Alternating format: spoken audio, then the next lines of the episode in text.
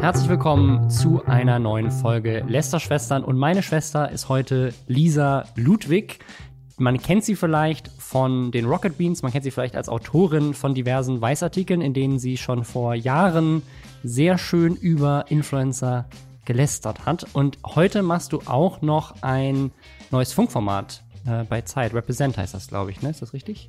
Genau, hi. Ähm, Represent äh, hat findet auf YouTube statt, ist aber was komplett anderes als über YouTuber lästern tatsächlich. Äh, wir gucken uns so ein bisschen an, was im Bundestag diskutiert wird und äh, wollen unseren Zuschauerinnen und Zuschauern zeigen, warum das total relevant und wichtig ist. Also jetzt arbeite ich zum Beispiel aktuell an einem Beitrag über E-Sport, weil das im Koalitionsvertrag ja versprochen wurde, dass die Regierung das unterstützen möchte. Und jetzt sagt die Regierung, aber eigentlich haben sie da ja auch gar nichts mit zu tun und müssen das auch gar nicht entscheiden. Und das ist so ein richtiger Brainfuck, dieses komplette Thema. Und das will ich da mal so ein bisschen aufrollen. Das heißt, äh, auch wenn man sich nicht unbedingt für Politik interessiert, ähm, lohnt es sich da vielleicht mal reinzugucken. Ja, und du bist sehr deep drin in den ganzen Influencer-Themen. Der Grund, warum heute diese Kombination zustande gekommen ist, weil du auf Twitter äh, einfach nur darum gebeten hast, so du hättest gerne ein Format, in dem du gut lästern kannst. Und dann hat jemand den Podcast getaggt und haben gesagt, gut, das machen wir möglich. Und jetzt bist du heute hier und wir haben tatsächlich auch eine Menge, Menge Themen, über die wir lästern können. Es geht um jemanden, der richtig lost ist nämlich die Bundesregierung. Zumindest das Familienministerium. Es geht um Ehrenpflegers, eine ganz tolle neue Serie. Es geht um eine Influencerin, die sich eventuell strafbar macht mit ihrer Wahlwerbung für Biden. Es geht um den ersten heiligen Influencer. Es geht um Pokémon-Karten, die gerade richtig durch die Decke gehen. Und ich hab, also ich, ich war ganz knapp. Ich, es war wirklich richtig knapp und wir hätten diese Woche keinen Montana der Woche gehabt. Und dann hast du mir heute Morgen um 7.50 Uhr eine Nachricht geschickt, so, hey, guck mal, das können wir doch einbauen. Hier ist Montana Black. Ähm, der hat natürlich auch diese Woche mal wieder was Spannendes getan. Bibi das, haben wir auch noch, oder? Bibi, stimmt, Bibi haben wir auch noch. Es ist einfach, äh, wir haben, wir haben die ganze Bandbreite der Influencer diese Woche da drin. Äh, bevor wir damit anfangen, einmal Hashtag Werbung. Der Sponsor der heutigen Folge ist mal wieder Readly. Und falls ihr das noch nicht mitbekommen habt, das ist die neue Art und Weise, Magazine und Zeitungen auf dem Smartphone, Tablet oder PC zu lesen. Man kriegt damit unbegrenzten Zugriff auf rund 5000 Magazine und das Ganze für nur monatlich 9,99 Euro. Ich sag das immer wieder, ich finde das unglaublich krass, weil teilweise gerade so Special Interest Magazine aus den USA oder aus England, wenn man die hier in Deutschland am Kiosk kauft, kosten die teilweise mehr ein einzelnes Magazin. Und hier kriegt man rund 5000 zu diesem Preis. Und man kriegt eben nicht nur die neueste Ausgabe, sondern man kriegt auch alte Ausgaben, die bei Readly erschienen sind, die man sich dann heute auch immer noch angucken kann. Man kann die außerdem runterladen. Es gibt einen Familienaccount, da sind fünf Profile inklusive. Man kann das jederzeit kündigen, wenn man möchte. Und man kriegt halt eben eine riesige Auswahl. Alles, was da so an Gaming, an Filmmagazinen dabei ist, so die ganzen Special Interest Themen, je nachdem, was man für ein Hobby hat, gibt es da das Magazin dazu. Die ganzen Boulevardmagazine, wirklich alles, was ich so lese. Also ich habe es äh, auch hier schon mal erwähnt, ich habe mir Photoshop komplett selber beigebracht mit so einem äh, Tutorial-Magazin. Die gibt es da auch. Hat mir in meiner YouTube-Karriere auf jeden Fall sehr viel geholfen am Anfang, diese Magazine. Also kann ich sehr empfehlen. Und das, was halt auch noch mal ganz wichtig ist, man macht so halt kein Altpapier, ne? indem man die Magazine nicht mehr kauft und dann vielleicht irgendwie wegschmeißt. Wenn man sie digital liest, schont man damit auch die Umwelt. Ist auch eine Sache, die vielleicht immer wichtiger wird. Und ja, wenn ihr Lust habt, das jetzt zu testen, ihr könnt es, wenn ihr Neukunden seid, zwei Monate lang für nur 1,99 Euro testen, indem ihr auf ready.com slash Lästerschwestern mit Ä geht, also einfach Lästerschwestern, so wie man es schreibt. Und ja, dann viel Spaß beim Magazine lesen. Ich würde sagen, wir fangen einmal an mit Ehrenfliegers. Mein Name ist Boris. Ich bin 25 Jahre alt und ich gehe erste Klasse. Erste Klasse Pflegeschule. Pflegeschule nicht wie Förderschule, ich brauche nicht Hilfe beim Essen, sondern ich lerne, wie man hilft, dass andere essen und so. Ich chill da mit Alten und Kranken und so, denke ich mal. Ist mein erster Schultag erst und so. Ehrenpflegers. Du hast alle Folgen gesehen. Ich habe tatsächlich nur die erste Folge gesehen. Du bist mir, du bist mir voraus. Was ist Ehrenpflegers? Also äh, wir haben jetzt alle durch Corona gelernt, dass Pflegeberufe äh, schmerzlichst unterschätzt werden und äh, wir haben doch alle geklatscht, das ist doch vorbei das Thema, wir haben oder? geklatscht. ähm, es hätte eigentlich alles retten sollen, trotzdem hat sich äh, äh, das, welches Amt hat es gemacht? Bundesamt für äh, Familie, Gesundheit, Soziales Familie, und Kind, also das, das ja. Familienministerium ist das eigentlich. äh, ja. Familienministerium sich dazu berufen gefühlt, äh, da irgendwie nochmal zusätzlich darauf hinzuweisen. Und weil die jungen Menschen ja alle auf äh, YouTube sind und es lieben, wenn Wörter bescheuert abgekürzt werden oder pseudoslangmäßig ausgesprochen werden, wurde dann Ehrenpflegers gemacht. Das sind quasi fünf jeweils, ich glaube so fünf Minuten Folgen. Die sind auch alle gleichzeitig erschienen meines Wissens nach und äh, dreht sich um drei Menschen, die so eine Art kompakt Allgemeinausbildung in Pflegeberufen machen. Das ist auch neu, glaube ich, seit Anfang des Jahres, dass äh, man jetzt nicht mehr einzeln Altenpfleger macht oder ähm, Genau, die lernen alles. Das wird, das wird sogar sehr präsent in der Sendung auch einmal kurz angesprochen am Ende so, wie kann das eigentlich sein, dass wir hier zu dritt in einem Klassenzimmer sitzen, wo ich doch was mit Alten machen will und du etwas mit behinderten Menschen und du etwas mit Kindern. ja. Genau, also man wird komplett abgeholt. Es wird alles erklärt. Das ist äh, wichtig in diesem Format. Und äh, das geht quasi um drei Leute, die sich von der Schule schon kennen. Und der Hauptprotagonist ist ein bisschen so ein Hänger, der eigentlich einen E-Zigarettenshop eröffnen möchte, was man sich halt so wünscht als junger Mensch. Und ähm, Man kennt es. der äh, ist ganz, ganz doll verliebt in die eine von früher aus der Schule und zufällig ist die im Rahmen dieser allgemeinen Ausbildung im selben Klassenzimmer wie er und die ähm, nerdige Bekannte, die auch früher bei denen mit in der Klasse war, ist auch mit dabei und dann Und das Nerding an ihr ist, dass sie eine Brille trägt und Ja. deswegen wird sie von allen Harry Potter genannt.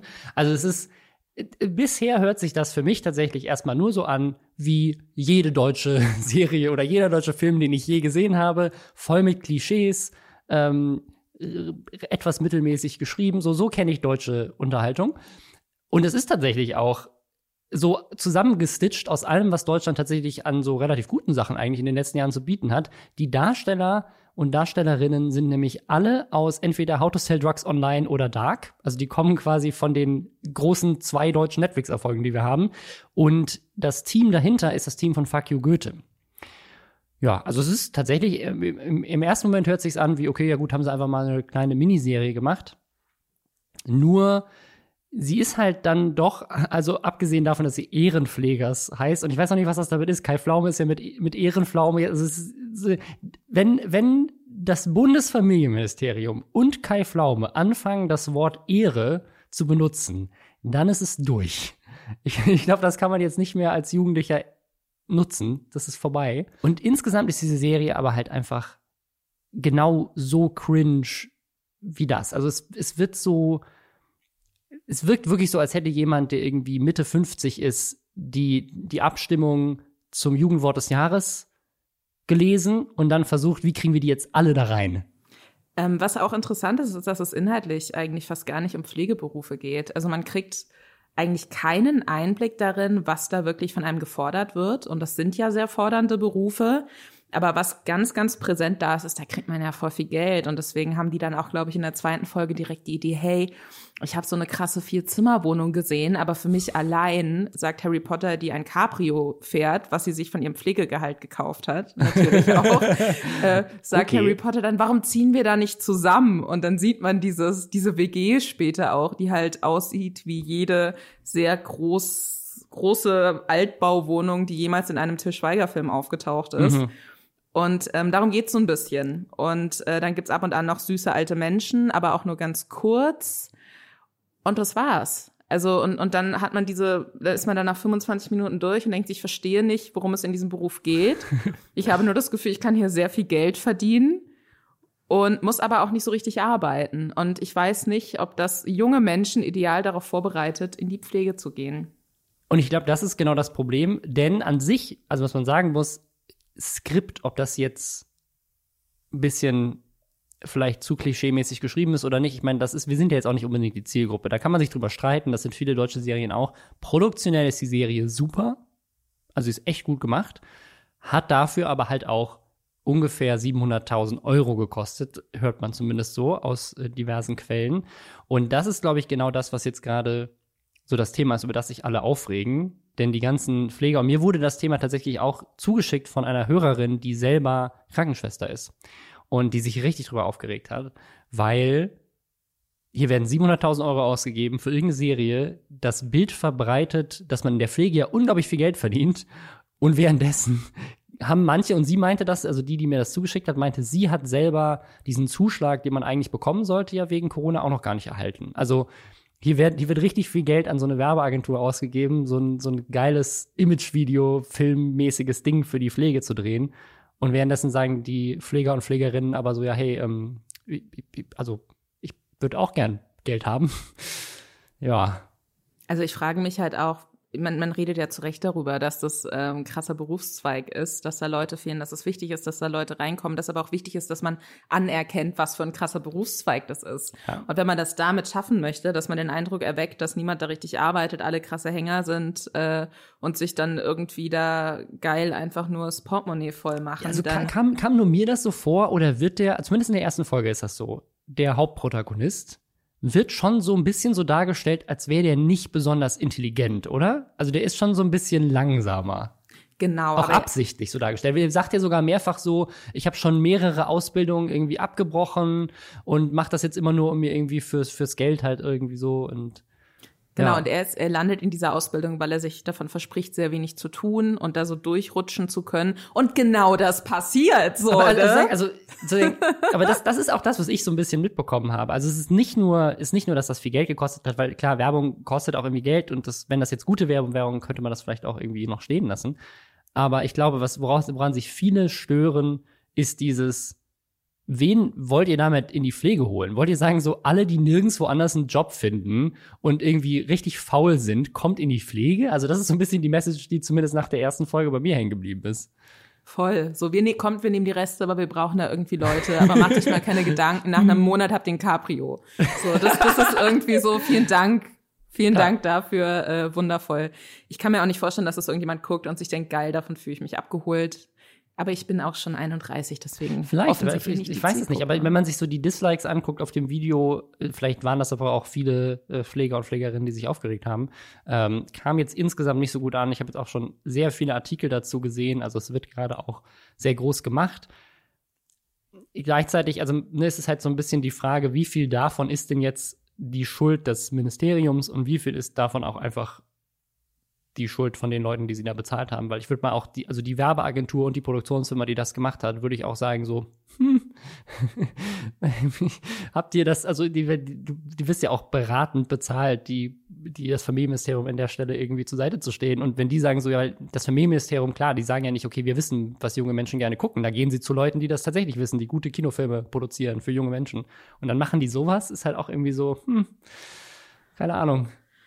Ja, aber ich glaube, das ist doch immer das Problem auch bei so politisch losgetretenen Kampagnen, dass da dann halt alle 100 sind und sagen, hey, wir haben hier wirklich sehr, sehr viel Geld, weil wir einfach diesen feststehenden Topf haben und das müssen wir jetzt ausgeben und dann geben wir das jetzt irgendjemandem und dann sagen die, hey, aber wir haben ja Fuck You Goethe gemacht, auch wenn Bora Daktekin da nicht involviert war, der Regie und also das Buch auch für Fuck You Goethe geschrieben hat. Ähm, ja, also ich, ich finde, da muss es auch irgendeine Kontroll Instanz geben, weil ich möchte jetzt nicht anfangen mit, das sind unsere Steuergelder und dann so eine Scheiße. Aber das, also ich, ich finde es schon sehr peinlich und ich äh, kann sehr mitfühlen mit allen Leuten, die in diesem Bereich arbeiten und sagen, wollt ihr uns eigentlich verarschen? Ja, ich auch. Ich, auch. Also ich, ich, ne, ähm, ich, ich kann verstehen, wo der Frust herkommt. Gleichzeitig muss man vielleicht aber auch noch mal dazu sagen, dass ich finde, dass 700.000 Euro sich so aus Kinofilmproduktion, Fernsehproduktion mäßig gar nicht mal so viel anhört, gerade wenn man überlegt, was für hochkarätige Schauspieler und Schauspielerinnen da mit dabei sind, die für einen Werbefilm natürlich wahrscheinlich auch noch mal ganz andere Budgets aufrufen, als sie das für eine Netflix-Serie machen. Also ich tatsächlich hätte ich, wenn mir jetzt das jemand gezeigt hätte, hätte ich es wahrscheinlich ähm, im ersten Moment sogar noch höher kalkuliert. Und da ist ja dann wahrscheinlich noch eine Beratungsleistung dabei. Und ich weiß jetzt auch nicht, ob das die reinen Produktionskosten sind. Ich glaube, die machen sogar noch eine Werbekampagne auch dafür. Also Gleichzeitig ist es, es hört sich natürlich für, wie super viel Geld an, es ist auch super viel Geld, aber so in der Werbung so ein, so ein Werbespot von Mercedes, der kostet auch gerne mal zwei Millionen. So, ne? Und das ist dann ein Spot, der 30 Sekunden lang ist, wo man so ein Auto einfach durch die Wüste fernsieht. Das ist, das ist, das ist, das ist der ganze Spot hat zwei Millionen gekostet. Ähm, ja, also deswegen, hm, keine Ahnung. Aber ja, das ist das, das zu dem Thema. Danke an die Krankenschwester, die uns das geschickt hat. Und äh, ja, ich hoffe, euch geht's allen gut, gerade jetzt auch mit dieser neuen Corona-Welle. Ähm, wir fühlen auf jeden Fall mit und äh, ja, wäre wär schön, wenn wir nicht nur einfach klatschen würden, sondern es auch auf, auf anderer Seite vielleicht ein bisschen mehr Support geben würde. Und ich glaube, das ist eher das, was gerade so ein bisschen aneckt. Naja. Ich würde sagen, wir gehen jetzt mal zu einem, zu Influencer-Thema weiter. Bitte. Und, und zwar. Dafür bin ich hier. Zwar haben wir, wir können eigentlich aufhören jetzt. Wir können einfach, wir können eigentlich einpacken. Ähm, denn es gibt einen neuen Stern am Podcast-Himmel. Und zwar, das ist ja Klassen. Oder das ist ja Klassen. Wie heißt unser Podcast? Oh, das haben wir gar nicht gesagt. Das ist ja Klassen. Es ist sehr wichtig zu verstehen, dass es natürlich ein super smarter Wortwitz ist, der im Podcast, glaube ich, auch wenn ich mich richtig erinnere, direkt am Anfang erklärt wird. Denn äh, Bibi schwer und, zu verstehen. und äh, Julian, Bibis Beauty Palace und Julienko heißt der. Genau, ne? ja. Ewig nicht mehr auf dessen Kanal gewesen, zu Recht. ähm, haben, steigen jetzt ins Podcast-Game ein, wir haben ein sehr dramatisches YouTube-Video dazu ja. gedreht. Wir hören auf.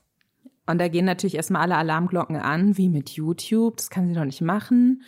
Ähm, aber sie hören natürlich nicht mit YouTube auf. Sie machen einfach nur weniger YouTube-Videos, weil sie jetzt wöchentlich äh, einen Podcast auch machen. Und weil sie Klassen mit Nachnamen heißen, beide. Ähm, und weil anscheinend in deren Haushalt sehr oft der Satz fällt, das ist ja klasse. Ich habe noch nie einen Menschen unter 50 diesen Satz sagen hören, aber Bibi und Julian vielleicht, keine Ahnung, weiß ich nicht, ähm, haben sie jetzt diesen Podcast, das ist ja klasse, hm, in äh, Klammern und Ausrufezeichen und sie äh, sprechen Ah. über ihr Leben und in die erste Folge heißt, glaube ich, 40 Meter Schrankwände oder so. Und ähm, es geht um alles. Also ich habe es mir komplett angehört und ähm, habe nach wie vor, ich hatte auch noch ein bisschen Zeit darüber nachzudenken, nach wie vor nicht verstanden, was der Fokus von diesem Podcast sein soll. Weil normalerweise sagt man ja vielleicht auch, hey, wir wollen zeigen, wie wir so groß und bekannt geworden sind. Oder hey, wir sprechen jetzt nur noch über unsere Familie und wie das so ist als Mhm. öffentlichkeitswirksame Person mit Kindern. Aber stattdessen reden sie halt irgendwie, weiß ich nicht, es fühlt sich an wie so ein Podcast-Vlog, aber ohne tatsächliches Thema. Es wird nirgendwo tief reingegangen. Und man ist einfach die ganze Zeit nur, ich möchte sagen, lost.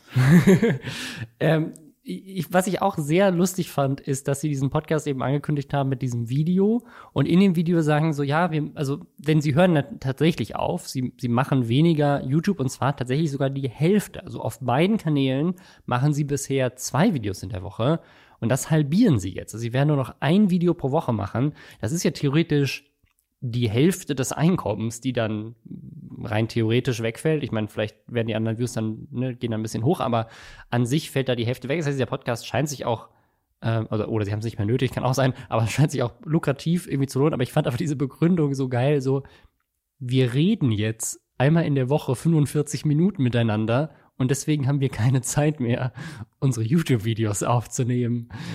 Es ist, ist irgendwie so, okay, es ist sehr anstrengend. Also es ist wieder so eine, und ich glaube, das ist auch, das ist auch so, so dein Thema. Ne? Das ist so eine ganz typische, ich erzähle kleinen Kindern irgendeinen Bullshit. Weil natürlich hören sie nicht wegen dem Podcast auf mit YouTube-Videos. Also so aufwendig ist dieser Podcast nicht. Die führen da keine krassen Gespräche und Interviews und so weiter, sondern die sitzen halt einfach wirklich 45 Minuten vor dem Mikro und dann drücken sie einmal auf Aufnahme und einmal auf Aufnahme am Ende. Und haben zweimal Werbung noch mit drin, tatsächlich. Das ist natürlich anstrengend. Und, aber, und das finde ich spannend, weil ich dachte natürlich auch, okay, ich weiß jetzt nicht, was so eine klassische Podcast-Altersspanne ist. Also, ähm, Auf jeden Fall älter als die YouTube-Zielgruppe, 100 Prozent. Also wir sehen das ja bei uns in den, in den Statistiken, aber ich habe das auch von anderen schon gehört. Also die, die Podcast-Zielgruppe ist schon ganz klar mehr so die Millennial-Zielgruppe. Es ist nicht Gen Z, die ich jetzt hier bei Bibi auf jeden Fall in der Zielgruppe gesehen hätte. Also es sind keine, keine 14-Jährigen, sondern das sind, die sind alle irgendwie Mitte, Ende 20 so im Durchschnitt oder vielleicht sogar auch Anfang 30 schon. Das äh, dachte ich mir nämlich auch. Und die Sache ist, dass äh, die Werbung, die in diesem Podcast geschaltet wird, ist einmal irgendwie so ein Angebotsportal, wo man seine verschiedenen Versicherungen Mhm. Ja, oder also so. ich, das, ist jetzt, das ist jetzt sehr unangenehm, weil ich bin mir relativ sicher, dass wir denselben Werbepartner auch hier haben. Also Grüße gehen raus. Nein, also das ist ja an sich jetzt nicht verwerflich, aber Nee. ich hätte jetzt so die Baby-Zielgruppe nicht so, als sollte die sagen, oh ja Mensch, so hier, da will ich aber mal gucken, ob ich da die richtige Versicherung abgeschlossen habe oder so, ne? ja. Und ähm, der andere Werbepartner ist eine, eine Taxi-App, wo man quasi übers Telefon Mhm. sich dann ähm, abholen lassen kann.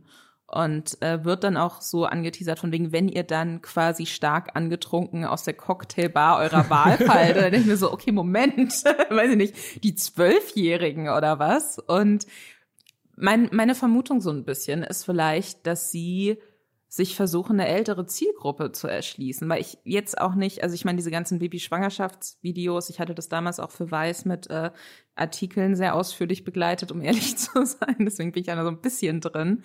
Äh, die haben ja alle extrem gut funktioniert. Mhm. Aber ich weiß nicht, wie interessant das für sehr junge Menschen ist, halt so Ja. einer Mutti die ganze Zeit dabei zuzugucken, wie die dann irgendwie mal so ein mit dem Kind auf den Arm irgendeinen dummen Prank macht oder so. Also das ist, ähm, deswegen kann ich mir vorstellen, dass es vielleicht so ein Versuch ist zu sagen, wir müssen uns jetzt eh Ja. nach oben entwickeln, altersmäßig, dann machen wir doch mal einen Podcast.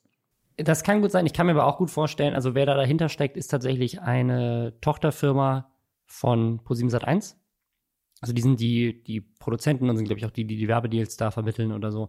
Und ich kann mir sehr gut vorstellen, dass ähm, die sowieso quasi auf dem Weg sind, da einfach jeden unter Vertrag zu nehmen, den sie irgendwie in die Finger kriegen können, weil dieses Podcast-Ding halt so boomt. Ne? Also die Anzahl, also wir, wir haben mit diesem Podcast angefangen Anfang 2018 und was allein in den letzten zwei Jahren an neuen Firmen und Startups, Produktionsfirmen für Podcasts und auch an Werbeagenturen, die sich nur um Podcasts kümmern, eigene Pod, ich habe, ähm, wir hatten jetzt neulich ein, ein, ein Gespräch mit einem mit einem Werbekunden auch für den Podcast und wir haben das ja ganz oft, dass, dass die auch, das ist dann ja oft dann Influencer-Werbung. Das sind dann dieselben Leute, die irgendwie Instagram oder YouTube-Werbung machen oder so, sagen dann jetzt, wir wollen auch gerne mal einen Podcast ausprobieren. Und ich habe jetzt mit denen gesprochen, die meinen, nee, nee, wir haben ein eigenes Podcast-Team. So für, wir wollen, wir wollen mit dir was für YouTube machen. Wenn du was für Podcasts machen willst, dann musst du mit unserem Podcast-Team sprechen. Also Ach, für eine Firma. Das ist eine Firma, die hat ein eigenes Team, was sich nur um Podcast-Werbung kümmert. Ähm, also das ist, das ist inzwischen so ein riesen Thema und auch super lukrativ wahrscheinlich, gerade mit solchen Namen, ähm, dass, dass dann halt einfach wahrscheinlich Pro7 Sat1 da rangehen kann und sagen kann so, hey, äh, das ist super teuer, weil exklusiv und das sind zwei der größten Stars, die man auf Social Media in Deutschland haben kann. Ich glaube, Bibi ist immer noch eine der meistgefolgten Instagrammerinnen überhaupt. Der YouTube-Kanal ist ja auch Platz eins in Deutschland. Der ist der größte YouTube-Kanal in Deutschland. Ist, glaube ich, immer, also deutschsprachiger YouTube-Kanal ist immer noch Bibis Beauty Palace. Und ich glaube, wenn du mit den Namen irgendwo hingehst, ohne dass die, da macht sich wahrscheinlich im ersten Moment keiner mal Gedanken drüber über die Zielgruppe, sondern die sagen einfach nur, vier Millionen FollowerInnen, da, äh, das, äh, da geben wir jetzt mal gerne 20.000 Euro für so einen Werbespot aus. Äh, Also ich kann mir gut vorstellen, dass, ähm, also gerade auch, weil sie in der ersten Folge, ohne dass irgendwelche Zahlen ja schon existieren, also sie konnten ja jetzt nicht irgendwie hingehen und sagen, guck mal, wir haben 100.000 Hörer und Hörerinnen und die sind alle so und so alt, sondern die sind ja mit dem Ding reingegangen, so das ist die erste Folge, die werden viele Leute hören. Wir wissen noch nicht wie viele, wissen noch nicht wer, aber gebt uns mal Geld.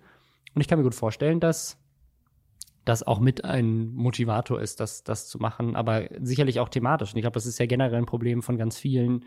Ähm, wie wird man älter? Aber ich habe lustigerweise äh, mich sehr intensiv auseinandergesetzt mit der Gym-Studie 2019 und 2015 vor kurzem, weil wir für so ein Projekt, was wir machen, äh, so eine kleine Analyse über YouTube geschrieben haben.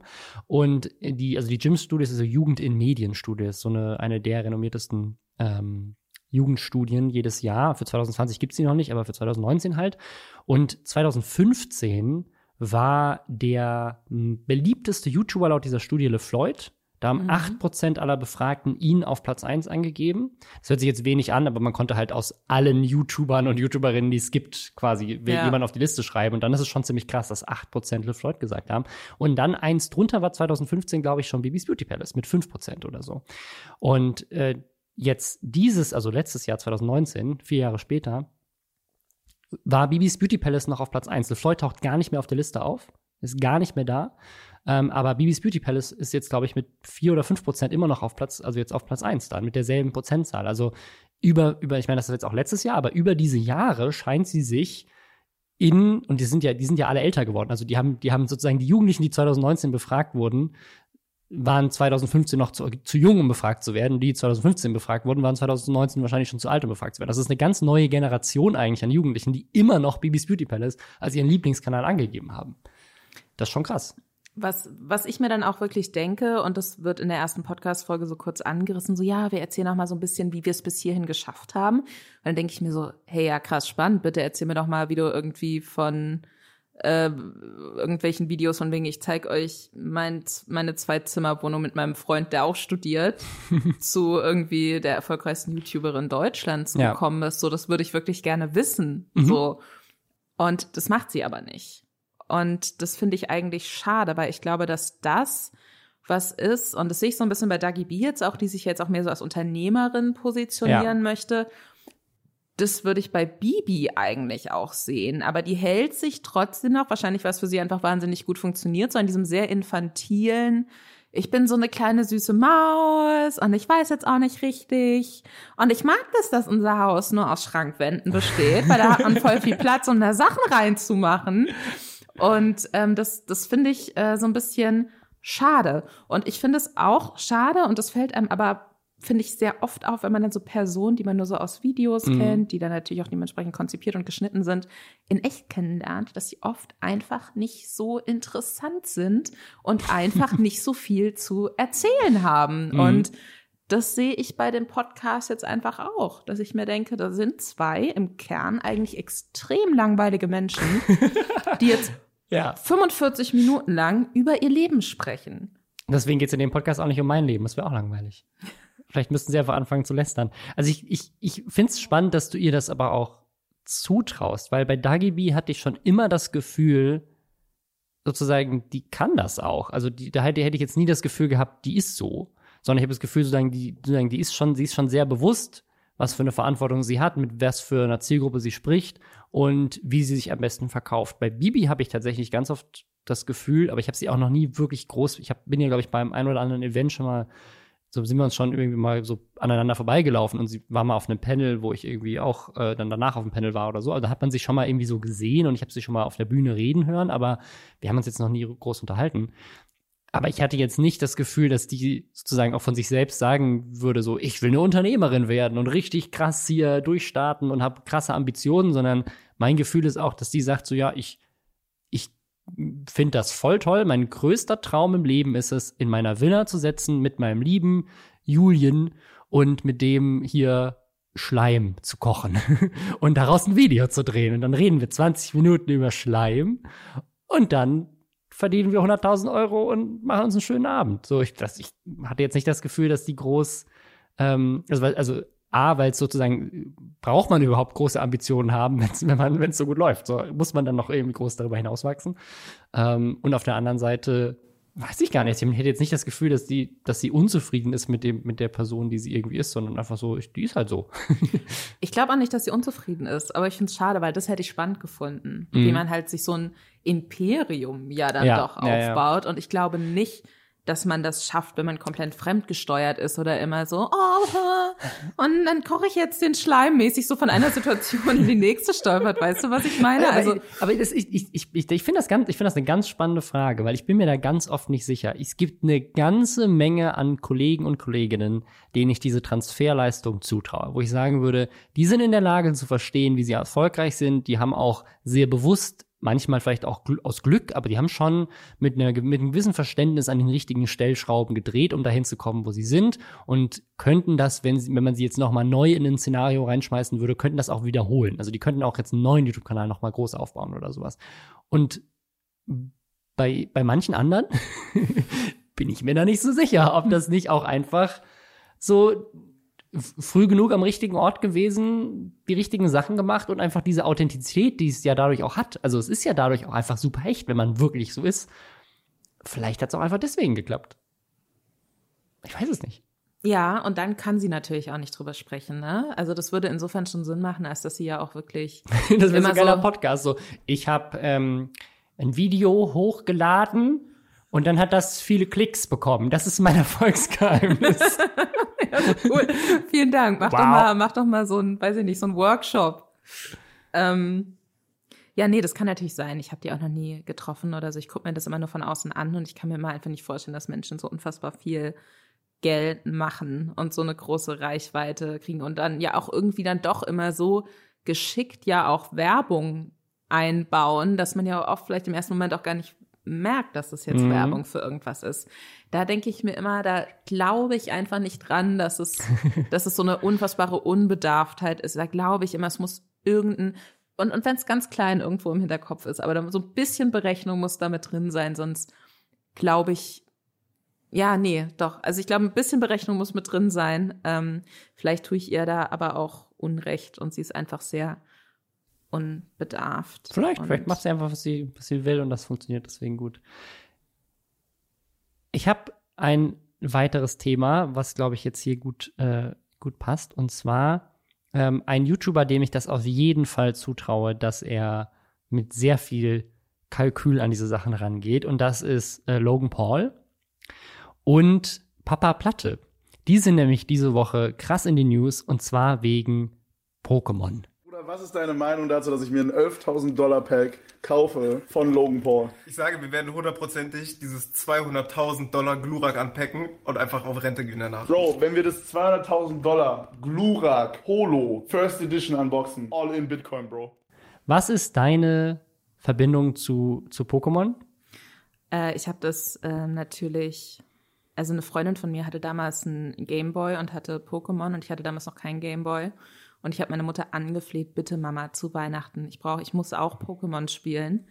Und dann habe ich tatsächlich einen Gameboy bekommen, aber Tetris, weil ich ja erstmal lernen muss, wie so ein Gerät funktioniert. Klammer auf, meine Mutter hat Tetris geliebt und hat dann einfach die ganze Zeit Tetris auf meinem Gameboy gespielt. Aber dann habe ich genug Geld für Pokémon äh, zusammengespart und habe das dann sehr begeistert gespielt, habe mir dann auch irgendwann N64 zusammengespart, damit ich Pokémon Stadium und Pokémon Snap, was ein hervorragendes Spiel war, wo man Fotos von Pokémon gemacht hat, äh, gekauft und äh, es, was, weil wir jetzt hier über Pokémon-Karten sprechen, ähm, es gab auch ein Gameboy-Spiel und das hatte ich auch und das habe ich sehr intensiv gespielt. Pokémon Trading Card Game. ja. Das war auch der deutsche Titel absurderweise. und ähm, da hat man quasi dann einfach keine echten Karten gehabt, sondern hat halt virtuell Ja. diese Karten gespielt. Ich kannte aber Leute, die hatten damals schon echte Pokémon-Karten, aber es war auch immer so ein bisschen, ich hatte das Gefühl, das hält sich nicht. Also ich hatte sowas wie so wie diese Diddle-Block-Blätter früher. Ich finde das wäre, ich habe ich hab angefangen, mein, meine, meine Sucht in meiner Kindheit, und das zieht sich bis heute durch, war auf jeden Fall sowas zu sammeln. Und ich habe tatsächlich angefangen mit Diddleblättern. Ich habe in, der- Same. ich hab in der Grundschule Diddleblätter gesammelt und ich hatte auch so einen Ordner, wo man die reinsortiert hat. Und dann kam das Thema Pokémon auf. Und ich erinnere mich da ganz genau dran. Pokémon war in der Schule, es gab so ein, zwei, drei coole Jungs, die hatten die ersten Pokémon-Karten. Und das war, das war wirklich zum Start. Also ich, ich, ich müsste noch mal checken, wann Pokémon in Deutschland wirklich rauskam. Aber ich bin im Glauben, ich weiß es aber nicht. Ich müsste das jetzt noch mal nachrecherchieren. Aber ich glaube, dass ich tatsächlich wirklich in dieser ganz ersten Welle von Pokémon auch Karten gekauft habe. Ich weiß nicht, ob das dann First Edition Karten waren, wahrscheinlich nicht, weil ich auch nicht weiß, ob so eine, ob so eine First Edition in Deutschland äh, wirklich gab, aber es waren auf jeden Fall so mit die ersten Karten, die zumindest in Deutschland in dieser, in dieser, in diesem ersten Hype dann, dann rauskamen, weil ich nämlich ganz genau weiß, ich, das muss in der dritten Klasse gewesen sein. Da war ich sieben oder so. Also 1997, 98. Ich weiß nicht, du warst in der dritten Klasse sieben? Mit wie ja, ich habe eine, eine, Klasse, ich hab eine? Klasse übersprungen, die Oh. zweite. Das ist so ein zu was einstreuen. So- ne? also so ich will jetzt nicht eingeben. du, du hast nachgefragt, das hätte ich jetzt gar nicht. Das ist sowieso Also ich war bis zur dritten Klasse ich- auf der Waldorfschule, ich- okay. ich war mal in Amerika und habe die zweite Klasse übersprungen. Ähm, das, äh, und ich, ich, ich war, ich glaube, ich war beim Zahnarzt oder sowas. Und danach durfte ich mir was aussuchen, weil ich so tapfer war. Das ist so typische Kinderdinger. Und ich wollte unbedingt Pokémon-Karten. Und wir sind in den Galeria Kaufhof gefahren, in, hoch in die Spielzeugabteilung. Und ich weiß, dass da genau drei Booster-Packs standen. Es gab eins mit quasi also drei so, so Displays. Und ich habe mir von allen drei eins ausgesucht. Und meine Mutter hat damals gesagt, nee, du darfst aber äh, nur eins haben. Und dann habe ich mir halt hab ich mir nur eins davon ausgesucht. Und dann war ich, also ich weiß, dass der, also die hatten nur diese drei Displays und der Bedarf war riesig. Da waren auch schon andere Leute, die dann Pokémon-Karten kaufen. Dann hat meine Mutter gefragt, ob sie die zwei Booster-Packs zurücklegen können für mich, weil ich sie dann wegen irgendwas anderem durfte ich sie dann irgendwann anders kaufen. Und ähm, dann haben, hat sie, haben die anderen zwei dann irgendwie so unter der Kasse eigentlich hingelegt und ich durfte das eine mitnehmen und ich glaube, da war so ein, boah, ich kenne die Namen alle nicht mehr, dieses Elektro-Wesen, was nicht Pikachu ist, so ein, so ein äh, gelbes Ding auf jeden Fall. Ähm, Also die Weiterentwicklung von Pikachu. nee, nee, nicht, äh, ganz anderes, ganz anderes. Heißt der wirklich Elektro vielleicht sogar? Kann das sein? Ja, ja, der mit den schwarzen Streifen. Ja, genau, genau. Ja, genau. okay. Und ähm, das, das war meine erste Pokémon-Karte. Ich weiß, dass ich die am nächsten Tag auf dem Schulhof dann gezeigt habe und alle fanden das mega geil. So, ich war dann der, der dritte oder vierte, der irgendwie Pokémon-Karten hatte. Und dann sind wir am nächsten Tag, glaube ich, nochmal dahin gefahren und ich durfte dann die anderen beiden kaufen, weil ich so viel Spaß damit hatte. Und dann waren schon alle weg. Die haben auch meine, die sie zurückgelegt hatten für mich, gab es nicht mehr. Und weil es, weil es sofort ausverkauft war. Also es war gerade ein riesiger Hype und ähm, dann sind wir aber, das war in Mannheim, ja, sind wir in, in so einen anderen Laden gegangen, der so ein, so ein richtiger Trading Card Laden gab. Es gab zwei in Mannheim äh, und da gab es dann noch Pokémon-Karten. Und ich habe quasi dann zwei weitere Booster und in dem einen war ein Holo Glurak drin. Die, Ernsthaft. das zweite Pokémon-Pack, was ich in meinem Leben je geöffnet hatte, hatte einen holographischen Glurak. Und nur um das jetzt zu überzuleiten zu der Story, wenn das tatsächlich, und ich weiß nicht, ob das First Edition war oder, oder zweite Edition oder sowas, aber diese Art von Glurak-Karte, wenn die wirklich so früh war, wie ich das in meiner Erinnerung habe, dass das so ganz am Anfang von diesem Hype war, ist heute 65.000 Euro wert oder sowas. Ähm, hast du die Sachen noch irgendwo bei Ja, deinen jetzt- Eltern im Keller? Ja, und jetzt kommt das Ding. Ich wollte dann alle 150 Pokémon-Karten sammeln. Ich wollte alle haben. Und ich hatte so einen Binder und ich habe dann auch sogar in dem Laden auch Pokémon gespielt. Man konnte dann auch so, gab es dann so diese ersten Turniere und so, Ach, wo man, geil. wo man so, dann hat man so einen Orden bekommen. Den Orden habe ich noch. Ich habe noch diesen, diesen ersten Orden, den man dann für den allerersten Orden, den es für kompetitives Pokémon-Spielen damals gab. Und ich war halt super jung und das war so ein, das war so ein Laden, wo sonst alle anderen haben Magic the Gathering und Dungeons and Dragons gespielt da und waren halt alle über 30 und ich war dann so mit sieben so einer der ersten Kinder, die auf diesen Pokémon-Hype aufgesprungen sind und habe dann da äh, habe dann da immer immer Pokémon gespielt mit viel viel älteren Leuten, die viel viel mehr Geld hatten und ich weiß noch so das erste Aber war es Spiel. creepy? Gab's Es so, war- es war so ein komm mal bisschen- mit in den Van, weil ich Nee, habe hier noch die aber Pokémon-Karte. aber der Typ, der den Laden betrieben hat, war auch richtig weirder Typ. Und ich weiß auch, dass ich, ich wollte dann alle 150 Karten haben. Und meine Mutter ist dann irgendwann mit mir in meinen Laden gegangen, weil ich mir zu meinem Geburtstag dann irgendeine Karte gewünscht habe. Da haben wir quasi, ne, ich hatte dann zu dem Zeitpunkt, ich keine Ahnung, 140 oder sowas. Und mir fehlte genau noch eine besondere Karte, die ich dann haben wollte. Und dann haben wir die gekauft. Und ich glaube, diese Karte hat damals irgendwie 40 Mark gekostet oder sowas, weil das halt so eine, eine von den Rares war, die ich noch nicht hatte. Und alle in dem Laden haben das mitbekommen und haben, haben mich ausgelacht, weil ich halt so eine richtig schlechte Karte gekauft habe, wo der Verkäufer wahrscheinlich auch noch so extra so ein, so ein kleines Kind will die Karte haben. Das machen wir mal 40 Mark. Wahrscheinlich hat die irgendwie drei Cent gekostet, wirklich, weil die keiner kompetitiv gespielt hat und das macht ja viel von dem Preis aus. Und, ähm, aber ich wollte die unbedingt haben, damit ich alle 150 habe und ich habe die geliebt. Ich hatte am Ende alle 150 Karten, inklusive ein, ein, einen Holo, Glurak. Und dann bin ich ans Gymnasium gekommen und da war Magic the Gathering in. Und dann habe ich diesen gesamten Binder für 50 Euro verkauft damals. oh, fuck. Das waren dann schon Euro-Zeiten. Und ich weiß nicht, ob sich, also das, ich sag, ich äh, mache jetzt an dieser Stelle einen Aufruf. Am, am Johann Sebastian Bach Gymnasium in Mannheim. Wenn irgendjemand weiß noch, wer das war, ich glaube, das war der Bruder von irgendeiner Freundin von meiner Schwester oder sowas. Ich hoffe, du hast die Karten noch. Das, Ja. hätte, das hätte jetzt deine Menschen mit äh, Wandschränken sein können, Wirklich. weißt du? Das war, ich habe jetzt, ich habe jetzt gerade richtig viel rumgenördet. Das ist wahrscheinlich super langweilig. Aber der Grund, warum ich diese Geschichte erzähle, ist, weil es, äh, weil Pokémon gerade wieder einen riesigen Hype hat. Und das wird unter anderem mitgetragen durch eine Menge Influencer, die jetzt auch äh, reiche Millennials sind, die die ähnlichen Geschichten haben wie ich, nämlich als in der Kindheit viel mit Pokémon zu tun gehabt und jetzt sind die alle, haben die alle viel Geld, so Leute wie Papa Platte oder Logan Paul und können einfach gerne mal so 65.000 Euro für so einen Hologlurak ausgeben. Und das ist genau das, was jetzt gerade passiert. Und die Story, die jetzt in Deutschland in der letzten Woche riesig war, ist Papa Platte, der ist, glaube ich, eigentlich mehr Streamer und der hat und das Video ist auch einfach super gemacht. Ist einfach ganz toll, finde ich. So einfach erzählerisch, weil Logan Paul, der unter anderem in diesem Podcast bekannt ist, weil er mal in Japan äh, eine Leiche äh, im Wald gefilmt hat und dafür einen riesigen Shitstorm geerntet hat und einfach generell jetzt nicht unbedingt ähm, durch große nette Aktionen aufgefallen ist. Der hat sich eine First Edition Booster Box gekauft, die, ich glaube, eine Viertelmillion oder sowas kostet. Die war noch komplett original eingeschweißt. Und dann hat er die einzelnen Booster Packs da drin für 11.000 Dollar ver ver verkauft. Und hat dann live im Stream diese Packs geöffnet.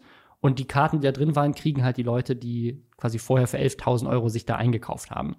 Und der deutsche Streamer und YouTuber Papa Platte hat sich da halt eingekauft und hat das Ganze so in einem Vlog verfolgt. Und es ist einfach super lustig gemacht. Ich fand's, ich fand's super, super gut. Auch ich, ich, ich weiß auch nicht, wie das bei ihm funktioniert, aber er fragt in diesem Video seine Mutter, ob sie die 11.000 Euro für ihn überweisen kann. Also ich war mir da nicht so sicher, ob das irgendwie so ist vom, im Sinne von, meine Eltern sind reich, kauf mir mal ein Pokémon-Pack oder ob seine Mutter irgendwie auch seine Managerin ist und das für ihn verwaltet. Aber war schon ein bisschen weird.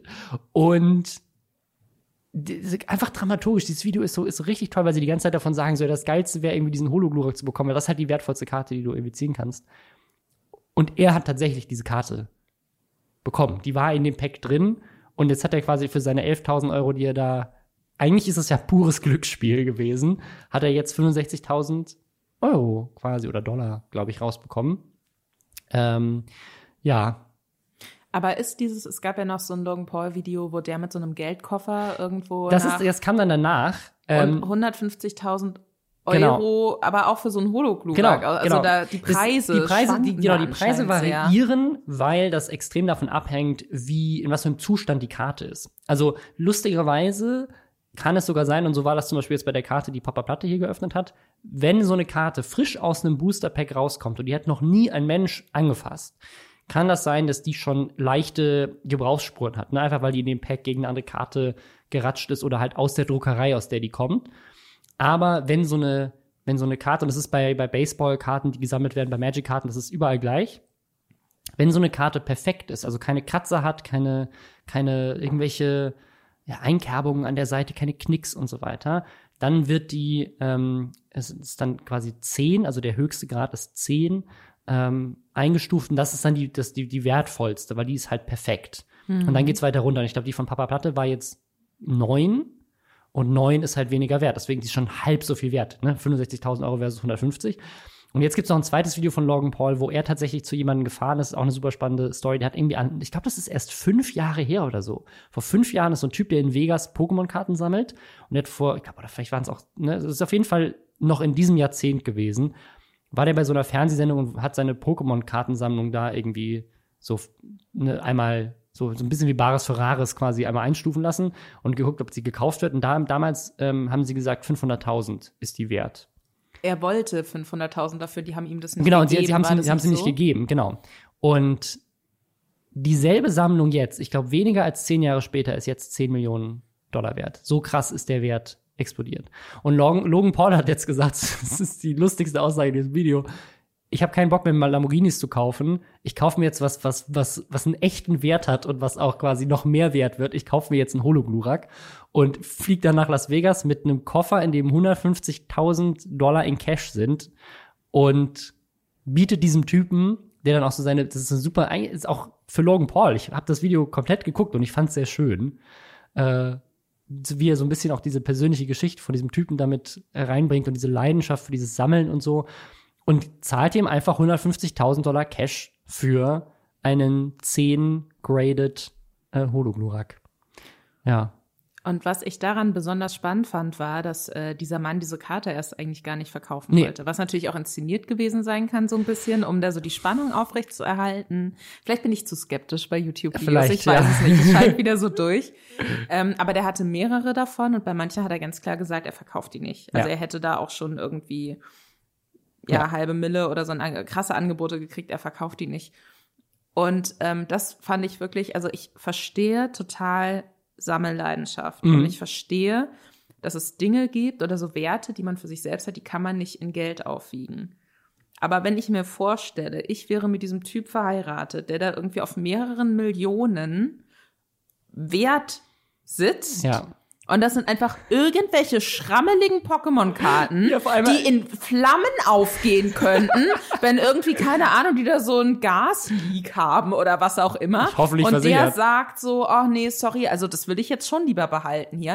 Ich würde fucking ausrasten. Vor allem äh, in dem Video sieht man ja, wie deren Haus aussieht. Ja. Und es ist, also es sieht jetzt nicht so aus, als würden die in einer Luxusvilla wohnen. Und die Frau ist sichtlich bewegt, als sie diese Karte verkauft.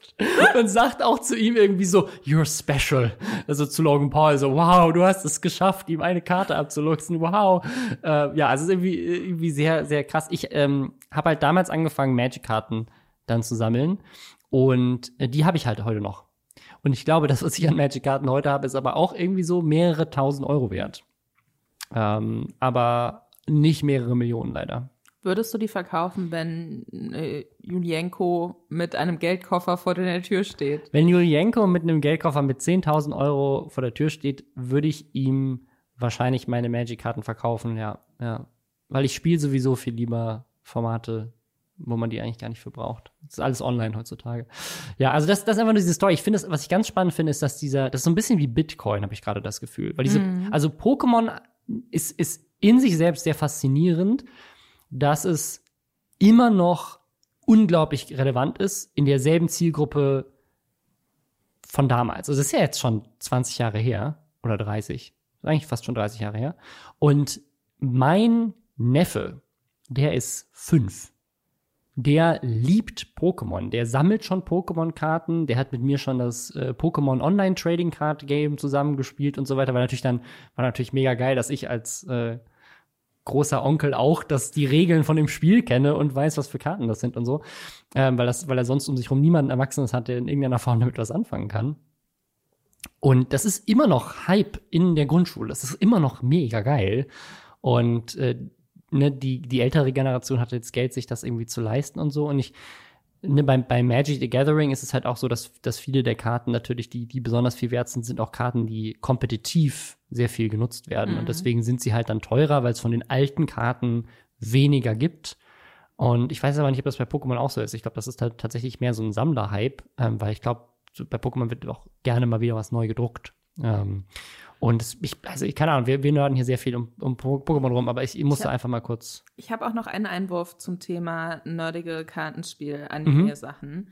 Was ich auch sehr gern geguckt habe, war Yu-Gi-Oh! Ja, Ähm, da hatte ich irgendwie vor, weiß ich nicht, zwei oder drei Jahren auch noch mal so neuere Folgen gesehen, wo sie dann mittlerweile so Karten spielen auf, während sie auf so futuristischen Motorrädern sitzen und aber auch ein Motorradrennen gegeneinander fahren, aber währenddessen werden Karten gespielt, komplett absurd.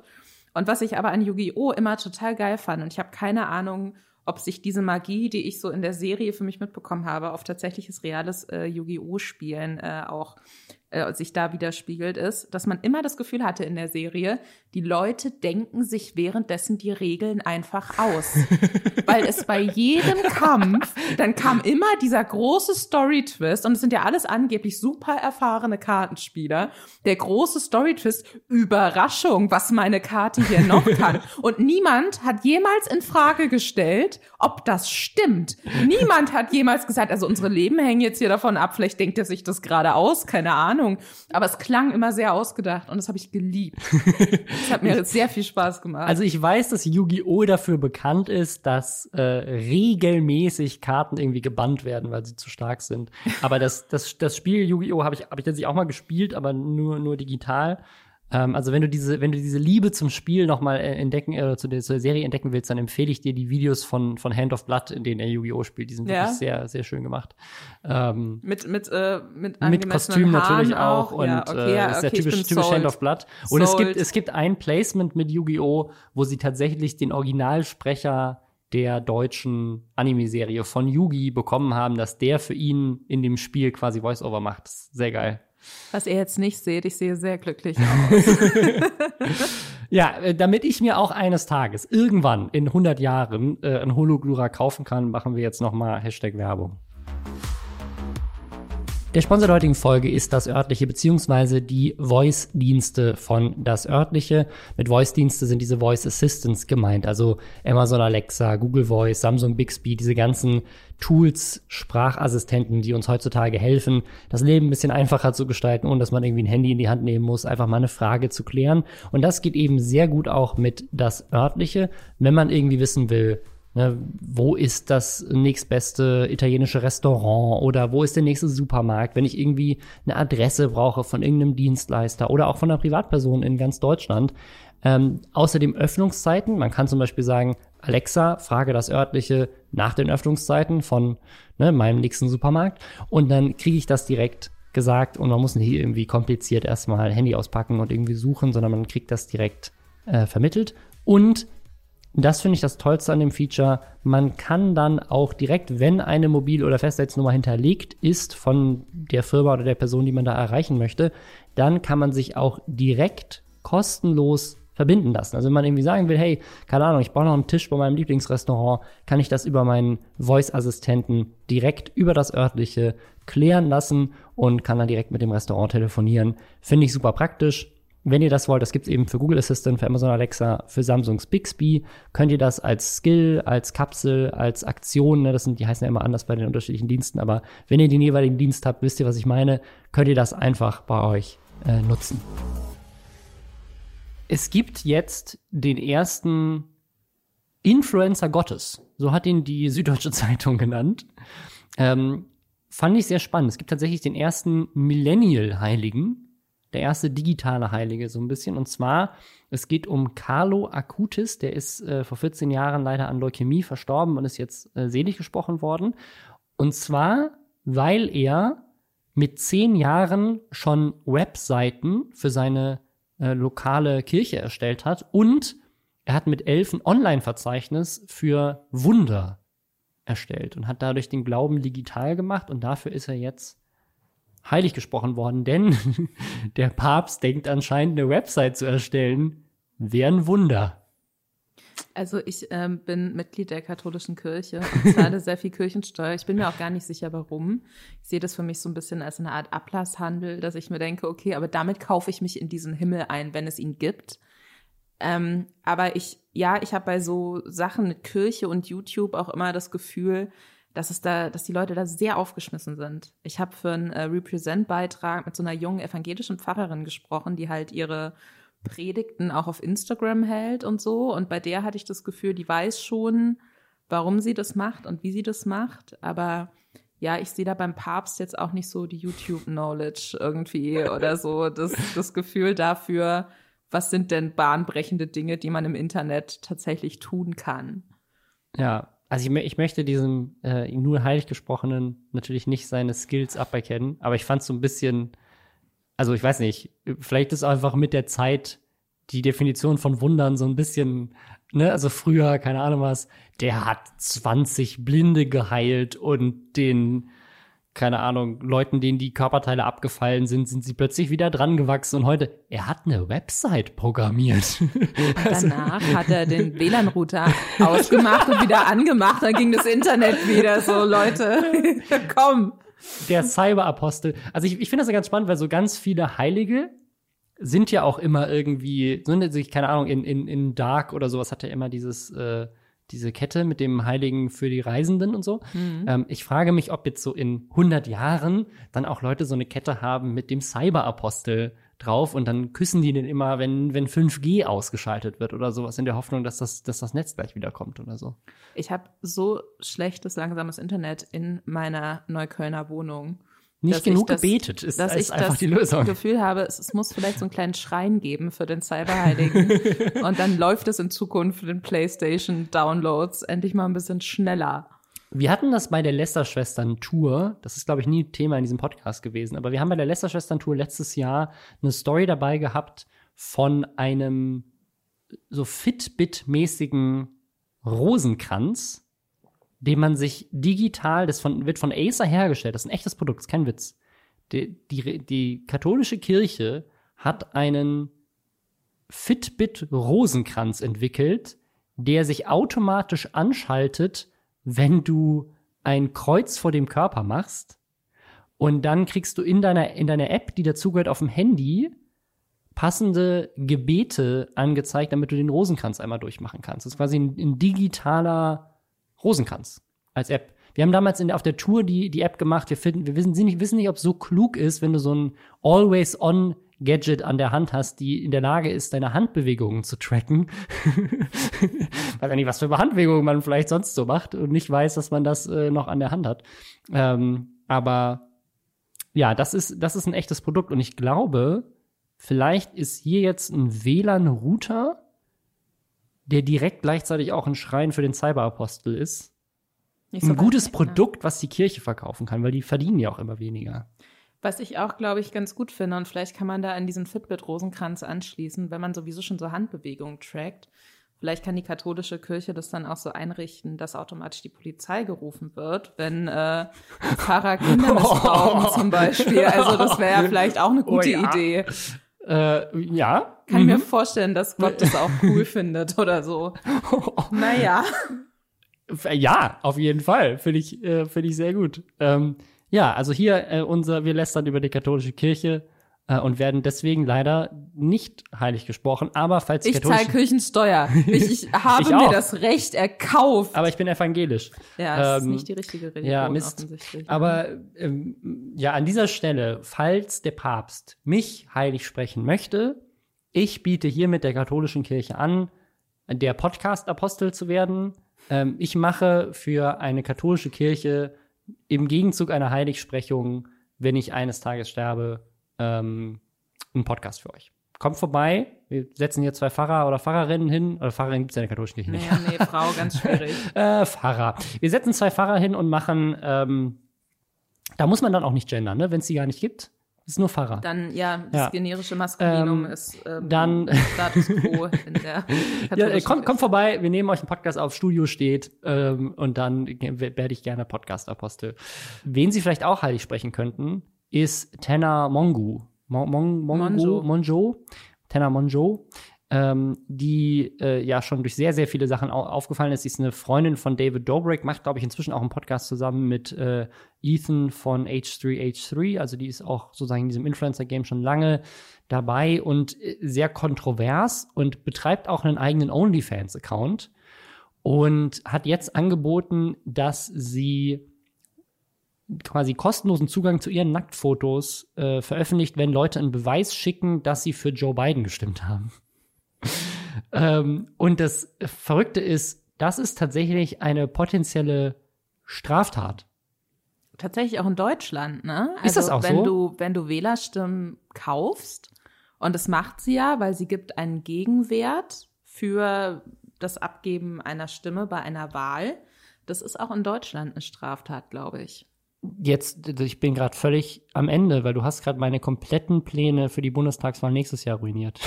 Es tut mir leid, aber vielleicht kannst du die Nacktfotos anderweitig Da unterbringen. muss ich jetzt. Ich, übrigens eine Sache, die mir jetzt, es hat überhaupt nichts mit dem Thema zu tun, aber warum hat Katja Krasowitsch noch keinen OnlyFans-Account? Alle haben jetzt einen OnlyFans-Account, nur Katja Krasowitsch. Und das ist doch, das ist doch Nummer eins. Ich kann mir, also ich glaube, die will so ein bisschen weg davon. Ich glaube, die will sich ein bisschen mehr auf Musik konzentrieren. Die hatte ja äh, über Jahre oder über einen längeren Zeitraum hinweg so einen Exklusivvertrag mit ähm, einer Porno-Plattform. Ja. Und ähm, ich glaube, den hat sie nicht mehr oder ist da nicht mehr so aktiv oder so und will sich jetzt auf ihre Musikkarriere konzentrieren, wenn ich das richtig verstanden habe. Okay, die hat jetzt auch ein Feature mit Flair zusammen. Äh, ja. ja. Dann ist noch nicht online. Ist noch nicht oder? online, ich glaube nicht, sonst, sonst könnten wir mal reinhören. Ah. Ja, also das, das zu dem, also wusste ich nicht, aber man darf auch in Deutschland seine Nacktfotos nicht für Wahlstimmen verkaufen. Ähm, also nicht machen. ähm, wir haben äh, noch eine andere Story, die letzte Woche, ja eigentlich schon, eigentlich ist sie schon wieder durch. Eigentlich gibt es schon wieder eine neue Story jetzt, aber die passt ähm, auch gut zu dem, zu dem Politikthema so ein bisschen. Und zwar Michael Wendler ist jetzt auch äh, Corona-Kritiker und findet das alles richtig kacke. Ähm, aber ich, ich glaube, Corona-Kritiker ist viel zu harmlos. Das darf man so gar nicht nennen. Ähm, der ist verrückt. Ähm, ist äh, Verschwörung, Verschwörungstheorie darf man ja auch nicht sagen. Er ist Verschwörungsideologe. Und das, also das, das Thema ist jetzt schon ganz viel besprochen worden, weil das ist letzte Woche am Freitag quasi passiert, nachdem wir die, die Folge schon aufgenommen hatten. Und äh, ist jetzt eigentlich schon wieder her, aber ich, ich, der hat wieder das, also ich kannte den ja lange, lange Zeit gar nicht. Und dann ist der irgendwie so aus dem Nichts überall gewesen und hat eine riesige Karriere hingelegt und war plötzlich voll Mainstream.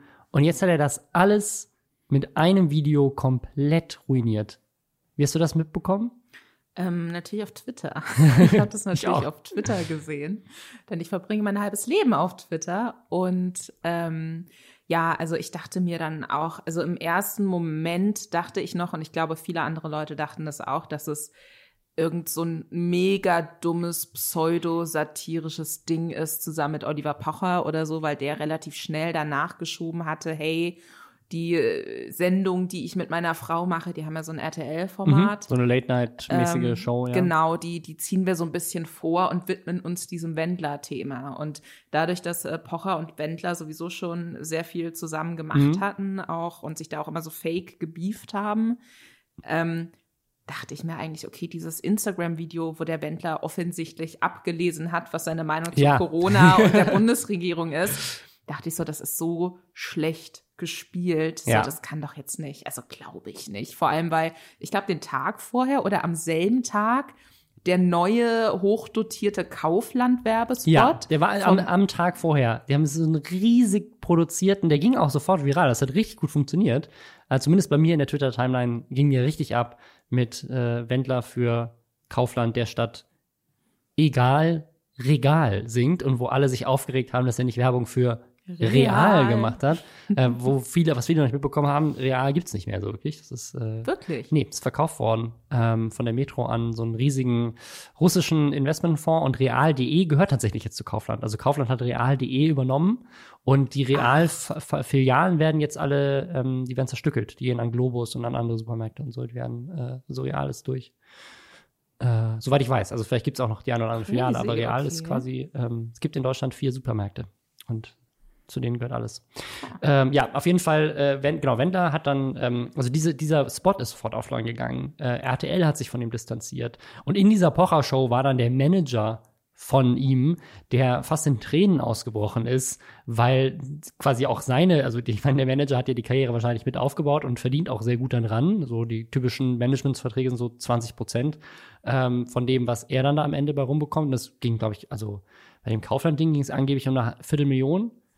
Ähm, das heißt, das ist für so einen Manager auch eine gute Summe. Ähm, Verstehe ich auch, hätte ich auch geweint, ähm, wenn plötzlich mein Typ, den ich da mit aufgebaut habe und der irgendwie wahrscheinlich für einen Großteil meines Einkommens zu, ver verantwortlich ist, plötzlich durchdreht und äh, alles vor die Wand fährt. Da hängen ja auch noch viele andere Sachen mit dran. Also der Wendler war ja auch eigentlich in der DSDS-Jury ja. mit drin, wo er dann ausgetreten ist. Hätte er wahrscheinlich aber gar nicht machen müssen, weil die hätten ihn eh gekickt, gehe ich mal von aus äh, spätestens nach seiner Ansage da. Und ähm, was der Manager auch erzählt hatte bei Pocher war, dass so ein größeres Musikformat auch für RTL eigentlich schon vereinbart ah, war vom ja. Wendler und Laura und auch die Hochzeit. eine Million. Genau, die Hochzeit sollte von denen ja auch da irgendwie übertragen werden. Und der Wendler, und das wurde ja auch schon immer so ein bisschen berichtet, war ja irgendwie bankrott oder ja. hatte auf jeden Fall keine Kohle mehr. Und deswegen war es für den total wichtig, dass auch durch die Beziehung zu dieser deutlich jüngeren Laura Müller ähm, so viele neue Aufträge reingekommen sind. Ja. Die hat ja auch Werbung auf Instagram ohne Ende gemacht, in jeder Story drei neue Produkte irgendwie in die Kamera gehalten. Und die Sache ist natürlich, dass nach so einer Ankündigung die ganzen Werbekunden abspringen und RTL ja. auch sagt, okay, fickt euch, wir machen nichts mehr mit euch. Und ich verstehe nicht, also grundlegend verstehe ich nicht, wie man Corona-Leugner sein kann ja, und glaubt, ja. so meine Zukunft liegt auf Telegram. Aber äh, was ich doppelt nicht verstehe, ist, wie man dann auch noch der Meinung ist, wenn man sowieso finanziell irgendwie so ein bisschen unstet ist, wie man sich seine Karriere so ficken kann. Ich verstehe das nicht, wie man so dumm sein kann.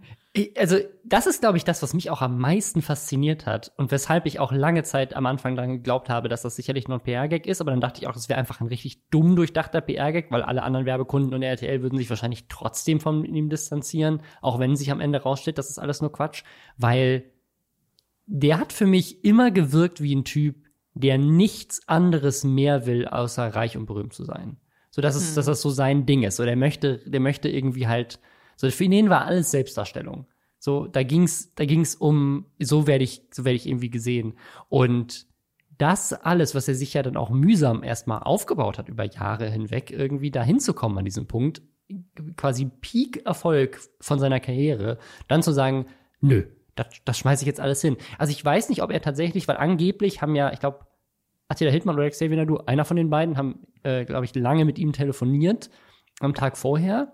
Und äh, ich glaube, ich glaube, es war Attila Hildmann, Attila Hildmann hat das auch angekündigt, dass sich ja demnächst ein großer Promi dann äh, davon auch distanziert. Und vielleicht haben die ihm dem so reingeredet, zu sagen, ja, du wirst doch mega reich, ne? Die ganzen Telegram-User, die schicken dir alle Geld und dann kriegst du das schon hin oder so. Weil sonst, also, der hat sich ja in den, in den sozialen und finanziellen Ruin gestürzt. Ähm, ohne, oh, wofür? Also sozusagen, also selbst wenn, selbst, also dann, dann muss das ja schon richtig krass glauben, dass du hier gerade einen richtig wichtigen Schritt für die Gesellschaft gehst, dass eines Tages irgendwann in Berlin, so wie, keine Ahnung, für die Weiße Rose oder sowas, Straßen und Stolpersteine nach dir benannt sind, weil du damals gekämpft hast.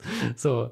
Finde ich auch geil, dass er auch äh, glaubt, also dass er nur in den USA sicher ist, weil die Menschen wie die Fliegen sterben, weil es da, weil diese Pandemie halt einfach Ja. echt ist. So, also ich, ich finde es komplett absurd, dann zu sagen, also ich komme nicht mehr nach Deutschland, weil hier sterben wir alle. Deutschland ist am Ende, aber so in den USA ist geil. Da sterben zwar viel, viel mehr Menschen Ja. und da werden Leute auf der Straße niedergeschossen, wenn sie demonstrieren. Aber hey, hier fühle ich mich sicher. Also das ist wirklich, ich finde das ähm, grausig faszinierend, aber es macht mich auch sehr müde und ich muss auch sagen, also Nena hatte ja jetzt auch irgendwie kürzlich noch mal sowas komisches von wegen folgt mir alle ins Licht, keine Ahnung.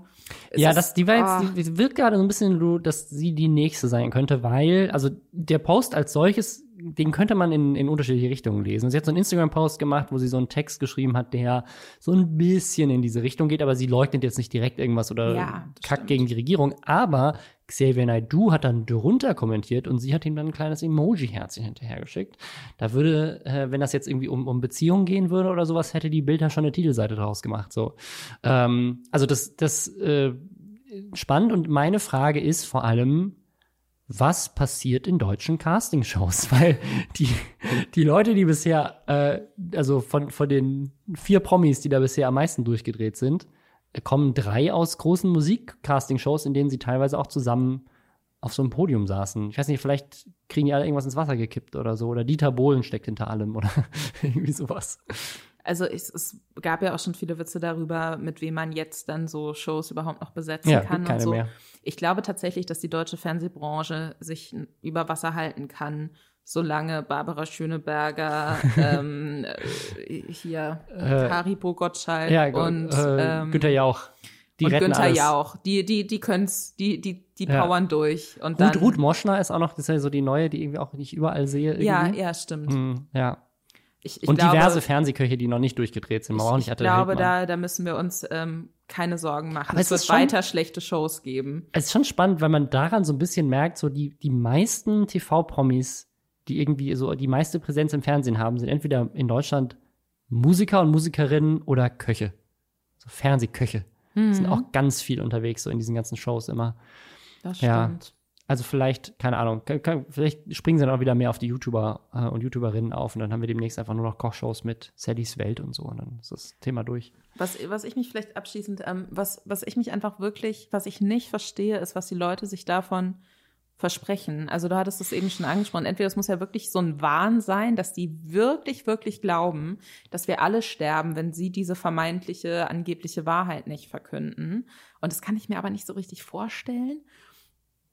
Oder die, die müssen auf irgendwas abziehen. Weil, also es, ist, es, es geht nicht in meinen Kopf rein, wie man so öffentlich, also wie man sein öffentliches Leben so beenden kann. Und Attila Hildmann tut immer so, ich bin hier der Staatsfeind Nummer eins und ich bin in allen Medien.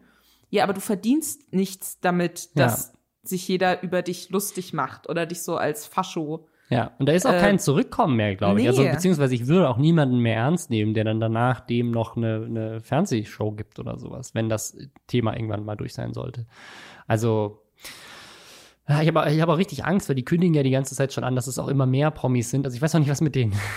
Also den Leuten, denen es in Deutschland augenscheinlich am besten geht und die von Corona sicherlich nicht so hart getroffen sind wie ganz, ganz viele andere Menschen, irgendwelche Multimillionäre, die in den harten Job haben, im Fernsehen zu sitzen den ganzen Tag über, auf irgendwelchen Castingshows, die regen sich am meisten über irgendwelche Maßnahmen auf. Ich glaube, Ja. deutsche Promis sind gar nicht so reich, wie man denkt. Ich habe Was, was, was würdest du, was würdest du meinen? Was, was haben die so an, an Kohle? Mm, Weiß ich nicht, aber bei, bei Schauspielern denkt man ja immer, die sind alle mega rich. Und du hast aber so selten, bis auf ein, bis auf sehr wenige Leute, so selten irgendwie mal stimmt, größere ja. Rollen und auch in so weniger Schlagzahl. Also dann kommen die Leute halt Ja. mit geliehenen Kleidern irgendwie auf einen deutschen Fernsehpreis und fahren danach mit dem Taxi nach Hause. Und die Limo haben sie nur für die drei Meter vom roten Teppich. Also ich glaube echt, man, man stellt sich das immer krasser vor, dass die Leute da ganz krass viel Kohle haben. Ähm, Also ist macht- Unge, also- Unge der reichste Promi Deutschlands? ha. ist vielleicht, also er ist auf jeden Fall weit oben, wahrscheinlich. Bei dem könnte ich, also weiß ich nicht, so vielleicht ist es auch so voll. Aber nach diesem Milchvideo dachte ich auch kurz, es könnte jetzt in eine komplett andere Richtung umschlagen. Da hat er sich aber auch richtig gut wieder rausgerettet, ne? Also, stimmt. Eigentlich schon. Der war ja auch, also, ne, der hat, hat halt bei diesem Chemtrails-Video das eigentlich gut äh, wieder aufgefangen dann. ja, ist auch gut.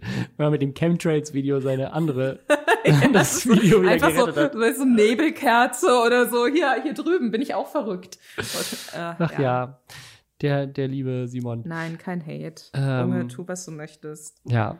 Trink, äh, also ich, ich würde auch keine Milch trinken. Äh, ich trinke auch keine Milch. Ähm, aber nicht, weil sie Gift ist. Hm. Ja, ich habe noch so eine ganz mini, eine ganz mini äh, Sache. Und das ist ein, ein ich, äh, mir fehlen irgendwie die Worte dafür, um es zu beschreiben, aber es ist von Karl S. Karl S. kennt man als äh, den Business-YouTuber inzwischen. Eigentlich ist der, kommt der mehr so aus dem Fitnessbereich.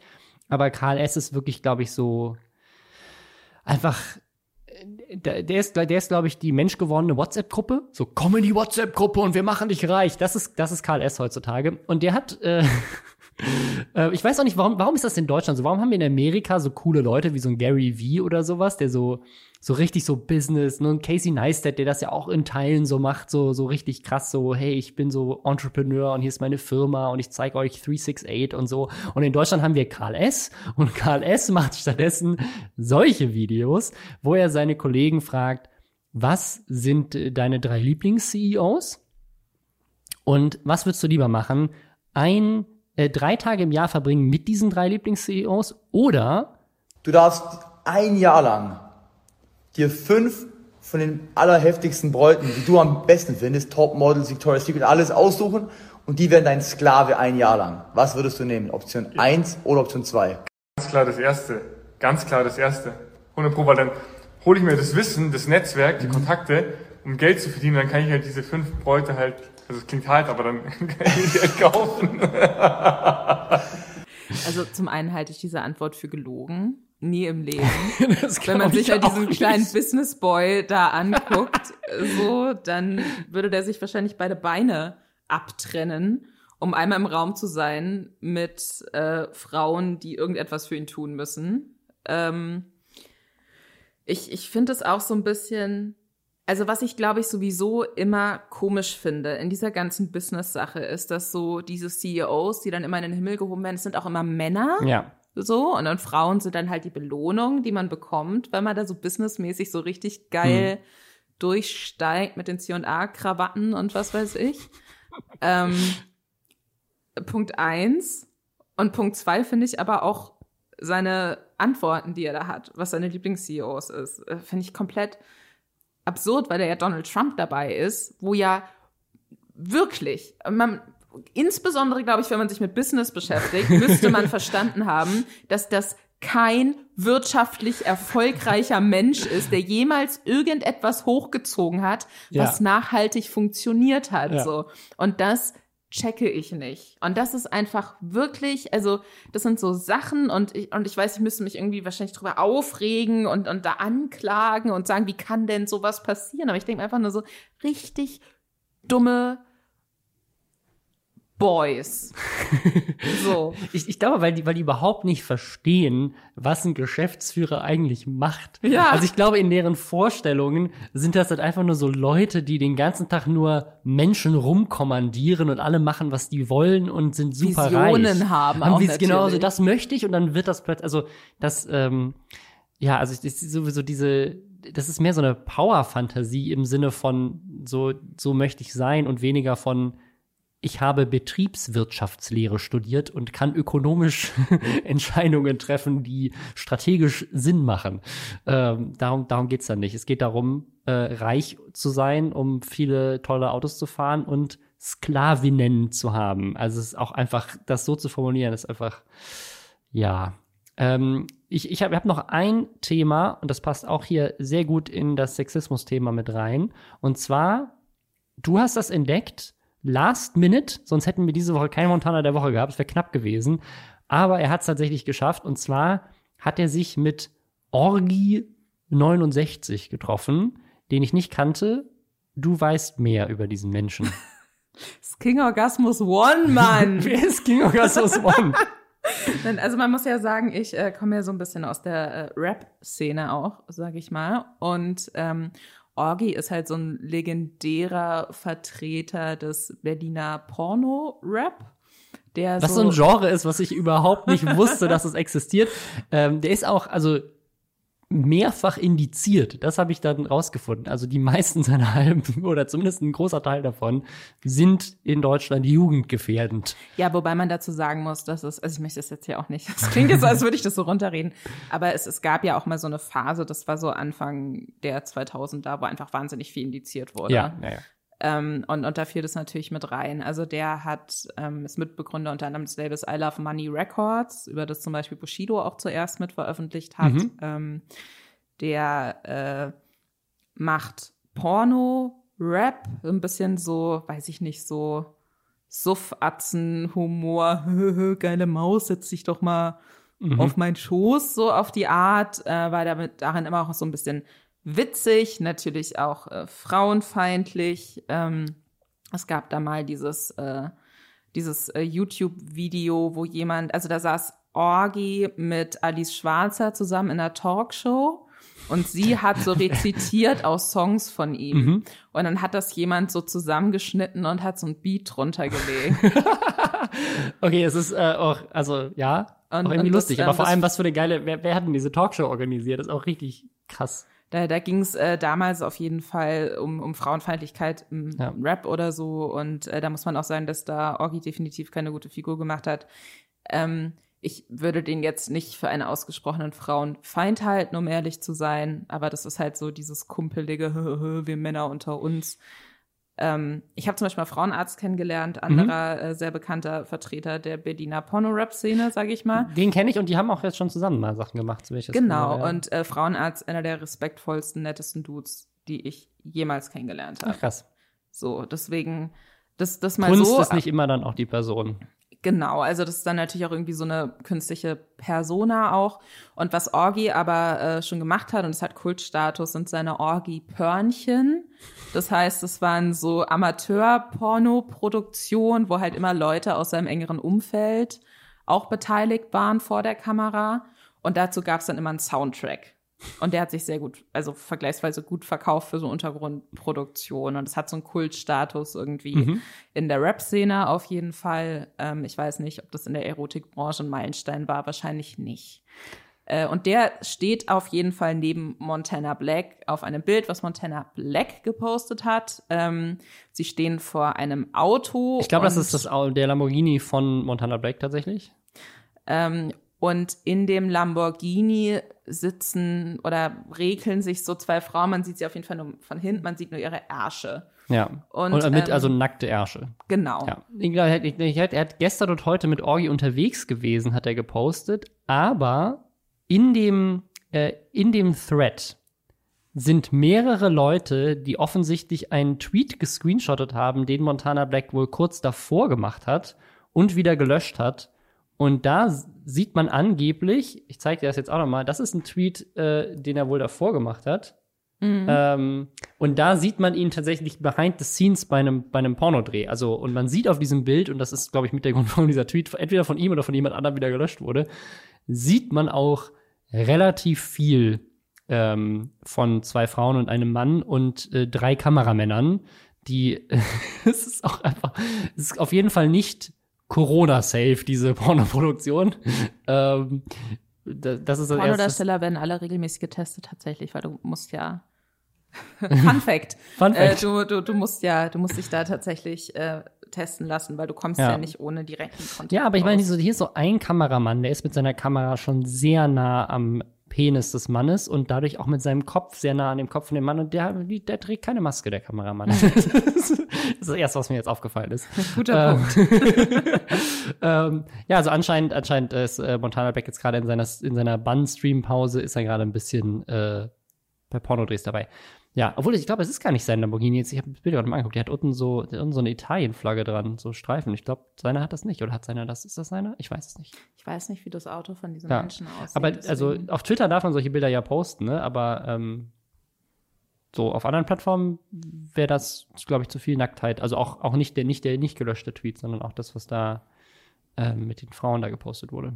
Also was ja sehr interessant daran ist, und das haben viele Leute auch kritisch angemerkt, ist, dass das ja auch als sehr sexistisch gesehen werden kann, dieses Bild. Und das ist natürlich eine komische Nachfolgeaktion, auf die Ja. ich bin bei Twitch gebannt, Wegen weil Sexismus. ich ein sexistischer Vollidiot Ja. bin. Dazu möchte ich Folgendes sagen. Also verstehe ich, aber ich, ich glaube, ich, ich finde es falsch, nur weil nackte Frauen im Bild sind oder nur weil es um Pornografie geht. Pornografie ist ja nicht per se sexistisch, sondern ähm, das sind ja dann in dem Fall Frauen, die Geld dafür bekommen und die ein und die Verträge unterschrieben haben, dass sie bei dieser Produktion mitwirken und das gehe ich mal davon aus, freiwillig tun auch. Und ähm, deswegen finde ich es schwierig, das so mit dieser Sexismus-Debatte über das, was er sonst macht, wo Frauen nicht gefragt werden, wie sie da sexualisiert werden in seinen Streams, ähm, zu vermengen. Gleichzeitig ähm, ist natürlich schon die Frage, ist das was, wofür seine Zielgruppe überhaupt schon alt genug ist? Und ich glaube, das, das ist eher mehr so das, äh, das Thema, was mich bei ihm am, immer am meisten stört, weil ich glaube, viele Sachen an Dingen, die er so tut, also selbst das Glücksspiel, wenn klar wäre, dass das wird nur an Leute ausgestrahlt und beworben, die über 18 sind. Inzwischen ist das mit Glücksspiel in Deutschland ja auch noch mal ganz anders geregelt, seitdem das alles passiert ist. Ähm, und auch Pornografie, so Sexismus ist kacke, egal wie alt man ist, aber so jetzt ein, ein Foto zu posten, wo halt wirklich sehr viel Nacktheit drauf zu sehen ist, ähm, und, äh, und dann gleichzeitig natürlich auch jemanden zu promoten, der dann diese Pornofilme auch irgendwie produziert und wo man dann mit einer Google-Suche auch sofort drauf stößt. Ja, also ich, ne, ich weiß, dass dem auch eine Menge, Menge Kids folgen und sein Argument ist halt immer so, ist ja nicht meine Schuld, sollen die Eltern besser aufpassen. Ähm, ja, naja. Auf jeden Fall, das, das war unser Montana der Woche. Ist eigentlich gar kein großer Aufreger. Mal gucken, ob er vielleicht ist er, hat er einen Cameo-Auftritt in irgendeinem Porno in der Zukunft. Das fände ich wiederum spannend. Meinst du, das ist auch so ein Zukunftsmodell für so erwachsenere Influencer? Also ich meine, man sieht ja viel so OnlyFans-Sachen auch. Tena Monjo hatten wir ja vorhin. Ähm, dass das was ist, wo man so bewusster sich dann auch eine erwachsene Zielgruppe sucht. Also ich finde es super spannend mit OnlyFans, weil ich das Gefühl habe, dass OnlyFans zum ersten Mal so ein Stigma um solche Nacktfotos ähm, von, es sind ja ganz oft weibliche InfluencerInnen, ähm, so weggenommen hat. Also sozusagen, f- früher gab es, glaube ich, ganz oft so, wenn jetzt so eine Katja Krasowitz so mit, mit ihrer Pornoseite da Werbung gemacht hat und so, "Hö, ich sitze hier ähm, bei einem Pornodreh dabei, die hat ja auch nie wirklich ein Porno gedreht. Ich glaube, die, diese ganzen Videos, die sie auf dieser Pornoseite gemacht hat, war immer, sie ist bei einem Pornodreh und erzählt irgendeine Geschichte oder guckt dazu und währenddessen drehen irgendwelche andere Pornos. So, das also ich mal es gab, glaube ich, keine Penetration, aber man sieht schon sehr viel. von ihr auch? Ah, okay. Das, das, ähm, das habe ich dann irgendwie verpasst, aber ähm, Dafür bin ich hier. Da bist du da. Für diese Informationen ähm, sitze ich das, hier. Äh, aber sozusagen jetzt für, für mich wirkt es, also zu, wirkt es immer sehr, sehr äh, Softcore. Also man hat zwar Leute, also ich, ich habe irgendwie glaub ich, zwei Sachen gesehen, wo sie irgendwie eine Geschichte erzählt und dann waren halt irgendwie Leute im Hintergrund, die dann das quasi nachgespielt haben, während sie daneben saß und dann aber irgendwie so ein bisschen kichert und so. Es war halt irgendwie so. Ne? Und dann gab es irgendwie Sachen, die sie mit, ähm, hier, wie heißt sie? Äh, diese deutsche Erotikmodel Michaela Mi- Schäfer. Michaela Schäfer. Genau, mit der hat sie auch so ein paar Sachen gemacht, wo ja auch einfach so, dann sind halt so, die küssten sich halt. So, da passiert halt irgendwie auch äh, jetzt nicht groß irgendwie Pornografie, sondern es ist wirklich ähm, noch sehr rela relativ jugendfrei gewesen. Ähm, aber mit Only, aber da haben sich schon Leute krass drüber aufgeregt, so dass das, dass das ja so, das ja sehr anstößig, sowas zu machen. Und jetzt gibt's aber hier so eine Jodie Calussi, die da auf OnlyFans ähm, ihre ganzen Fotos postet und so weiter. Und alle finden, das ist krasses Empowerment und finden super. Man verdient mit OnlyFans ganz viel Geld und so. Und das gab's ja auch schon vorher, also dass irgendwelche Cosplayerinnen auf Patreon zum Beispiel ähm, auch irgendwie für 50 Euro im Monat hat irgendwelche äh, nackteren Fotos gepostet haben. Das ist ja schon seit langer, langer Zeit so.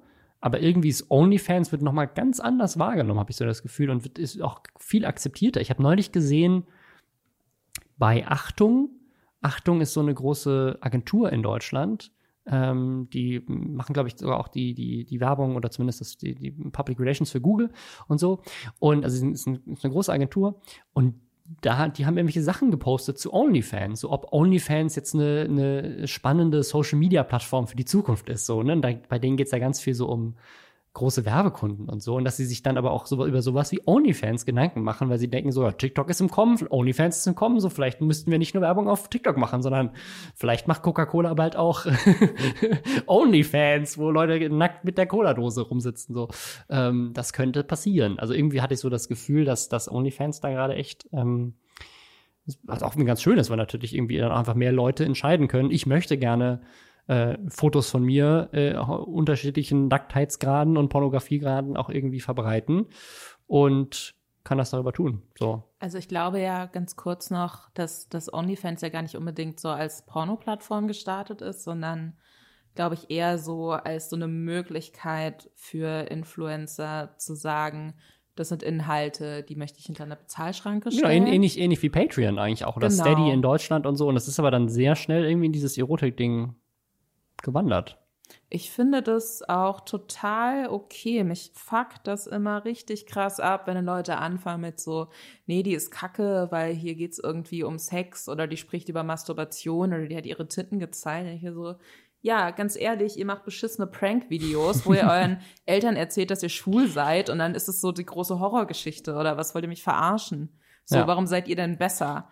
Also das ist wirklich sowas, wo ich mir denke, da, da wünsche ich mir, dass ähm, gerade Frauen, die sowas machen, dass sie da nicht mehr so stigmatisiert werden und dass da nicht der größte Skandal der Geschichte daraus gesponnen wird, wenn irgendeine Twitch-Streamerin ihr Badewasser verkauft an Leute, die anscheinend ein Interesse daran haben, das zu kaufen. So, das regelt dann halt der Markt, ne? Wenn es da eine Nachfrage gibt, dann macht die das halt und dann soll die das doch machen. Das tut doch jetzt niemandem weh. So, also das ist wirklich was, ähm, das finde ich ganz schön, dass durch OnlyFans da Mhm. anscheinend so ein bisschen mehr Akzeptanz herrscht in die Richtung. Ja, also ist auf jeden Fall mein Gefühl auch, dass, äh, dass da mehr passiert. Also mal gucken, vielleicht ähm, auch bald Montana Black Pornos auf OnlyFans oder sowas. Äh, hier, Drachenlord hat einen Pornhub-Account. Ja, ja, Tanzverbot ja auch Habe ich, und so. ähm, hab ich Mhm. gesehen auch. Und das Äh, Würde ich rückgängig machen, durchaus, wenn ich das könnte. ist auch, haben wir gelernt, in Deutschland nicht erlaubt. Äh, Pornhub ist in Deutschland auch indiziert und du darfst nicht für, für Pornhub werben. Aber OnlyFans, meiner Meinung nach, geht klar, weil du dich ja anmelden musst mit der Kreditkarte. Und bei Pornhub musst du dich nicht anmelden. Du kannst einfach direkt was gucken und deswegen ist es eigentlich in Deutschland nicht erlaubt. Aber OnlyFans macht es halt auch rechtssicher für die Leute, Ja. die es machen wollen. Ähm, ja, also soweit ich weiß, ich bin kein Anwalt. Das ist so. nicht jetzt auf OnlyFans gehen und sagen, Robin hat gesagt, ich darf das. ähm, ja. Gut, das, das, das waren unsere Themen. Oder hast du noch was, über das du lästern warst? Wir sind schon äh, lange dabei. Es ist eine lange Folge heute. Gab es auch echt viel. Lang. Ähm, nee, ich Ja. glaube nicht. Ich habe mich auf jeden Fall sehr, sehr, sehr gefreut, dass ich hier sein durfte. Danke, danke, dass du da warst. Mich auch sehr gefreut. Ich finde, wir haben, wir haben äh, schön gelästert und äh, bis zum nächsten Mal.